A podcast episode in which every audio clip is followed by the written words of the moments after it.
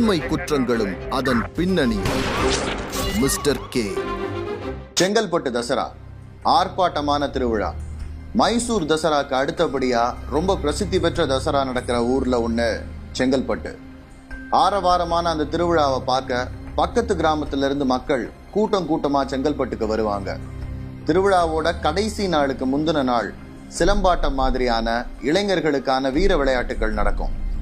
ஒவ்வொரு வருஷமும் அந்த விளையாட்டுக்களில் ராமபாளையம் குண்டூர் மார்க்கெட் பகுதியை சேர்ந்த இளைஞர்கள் தான் ஆதிக்கம் செலுத்துவாங்க.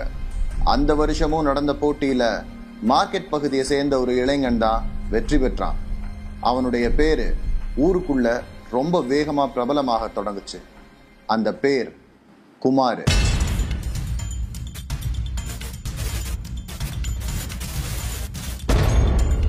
குமார் முப்பது வருஷத்துக்கு முன்னாடி ரவுடியா வலம் வந்த தாஸ் மற்றும் பொட்டிக்கடை சேகர் இவங்களோட தம்பி.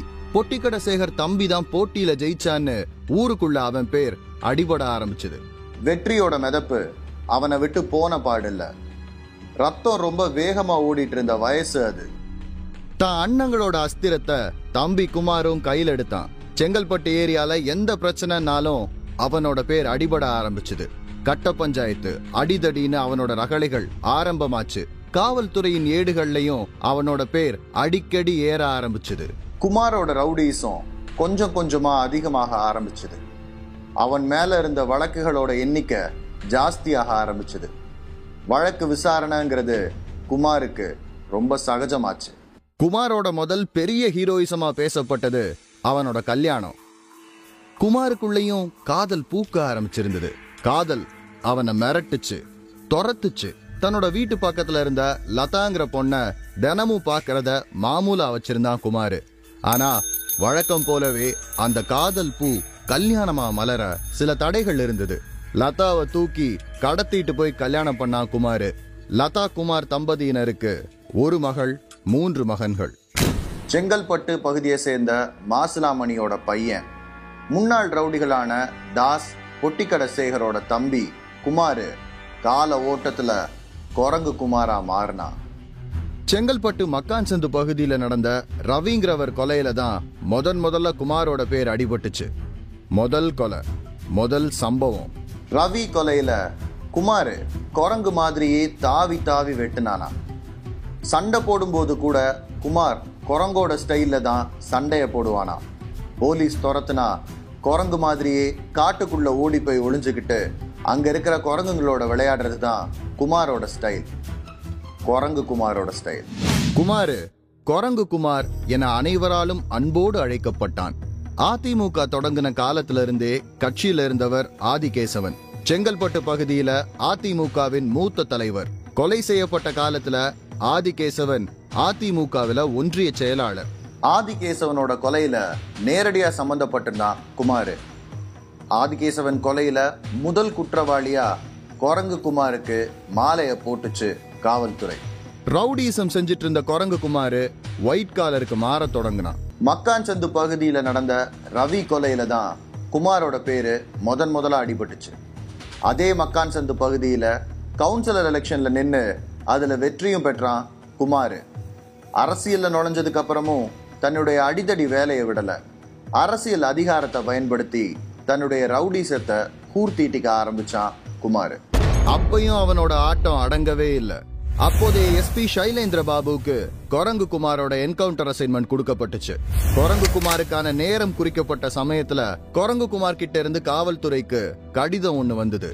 தான் இனிமேல் எந்த அசம்பாவிதத்திலையும் ஈடுபட போவதில்லைன்னோ தன்னால் யாருக்கும் எந்த தொந்தரவும் இருக்காதுன்னோ அந்த கடிதத்துல எழுதியிருந்தான் குமாரு. தன்னுடைய பாதுகாப்பை இன்னும் பலப்படுத்திக்கணும்னு நினைச்சான் குமார். அதிமுகவுல தன்னை இணைச்சுக்கிட்டு சீரிய முறையில கட்சி பணி ஆட்டுனான் குமாரு. கால ஓட்டத்துல அதிமுகவின் செங்கல்பட்டு நகர துணைத் தலைவரா தேர்ந்தெடுக்கப்பட்டான்.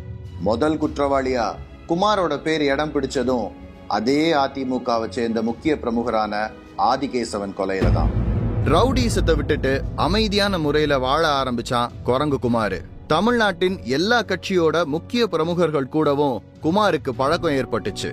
வேட்டையாடுறதுங்கிறது குரங்கு குமாருக்கு பிடித்தமான பொழுதுபோக்குகள்ல ஒண்ணு. பல பிரமுகர்களுக்காக வேட்டையாடி இருக்கான். தன்னுடைய குற்றங்களை விட்டு கொஞ்சம் கொஞ்சமா விலகி பாதமாற ஆரம்பிச்சான் குமார். ஆனா குற்றங்கள் அவனை விடவே இல்லை. அவனை துரத்திக்கிட்டே வந்துச்சு. கத்தி எடுத்தவன் கத்தியால தான் சாவான்றது ரொம்ப கிளிஷேடான தேஞ்சு போன வாக்கியமானாலும் குமாரோட கொலை அதை மறுபடியும் புதுப்பிச்சுச்சு. ரவி பிரகாஷ்கிறவங்கிட்ட இருந்து குமாருக்கு மிரட்டல்கள் வர ஆரம்பிச்சது. தன்னுடைய குழந்தைகள் தன்னுடைய வாழ்க்கையை பார்க்க கூடாதுன்னு அவங்கள வெளியூர்ல தங்கி படிக்க வச்சான் குரங்கு குமாரு. தன்னுடைய மகளுக்கு செங்கல்பட்டு நகரையே குலுக்கி பிரம்மாண்டமா கல்யாணம் பண்ணி வச்சான். உன் பிள்ளைங்களை தூக்கிடுவேன்னு ரவி பிரகாஷ் கிட்ட இருந்து வந்த மிரட்டலால ஆடி போனா குரங்கு குமார். ரெண்டாயிரத்தி ஏழு நவம்பர் மாதம் பதினேழாம் தேதி சனிக்கிழமை காலையில் பதினோரு மணி.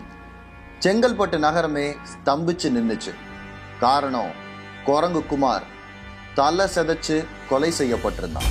குரங்கு குமார் கிட்ட டிரைவரா இருந்த இன்பராஜ் ஒரு வழக்குல சிக்கியிருந்தான். அவனுக்கு எதிராக இருந்தவங்கள்ட்ட பஞ்சாயத்து பேசுறதுக்காக தன்னுடைய கார்ல போயிட்டு இருந்தான் குரங்கு குமார் ஒரு சந்துக்குள்ள கார் போன நேரத்துல அந்த காரை சுத்தி ஐம்பது பேர் சுத்துனாங்க. ஐம்பது பேர்ல யாரோ ஒருத்தரோட கடுமையான தாக்குதல்ல அங்கேயே இறந்து போனா குமார். கூட இருந்த ஆறுமுகமும் சம்பவ இடத்திலேயே இறந்துட்டான். அந்த நேரத்துல செங்கல்பட்டை சுத்தி ஒரு பழக்கத்தை ஏற்படுத்தி இருந்தாங்க குரங்கு குமாரை கொலை செஞ்சவங்க. எப்படி குரங்கு குமாரோட தலை சிதைக்கப்பட்டுச்சோ அதே மாதிரி பல தலைகள் சிதைக்கப்பட்டுச்சு. குரங்கு குமார கொன்னது யாரு? அவனோட பின்னணி என்ன? குரங்கு குமாருக்கும் அவனுக்கும் என்ன பிரச்சனை? எதனால அந்த பிரச்சனை ஏற்பட்டுச்சு? வன்மம். யார் தலையில வேணாலும் திணிக்கப்படலாம். அதே மாதிரி தான் குரங்கு குமார கொலை செஞ்சவனுடைய தலையிலையும் வன்முறை திணிக்கப்பட்டுச்சு. யார் அவன்? உண்மை குற்றங்களும் அதன் பின்னணியும் மிஸ்டர் கே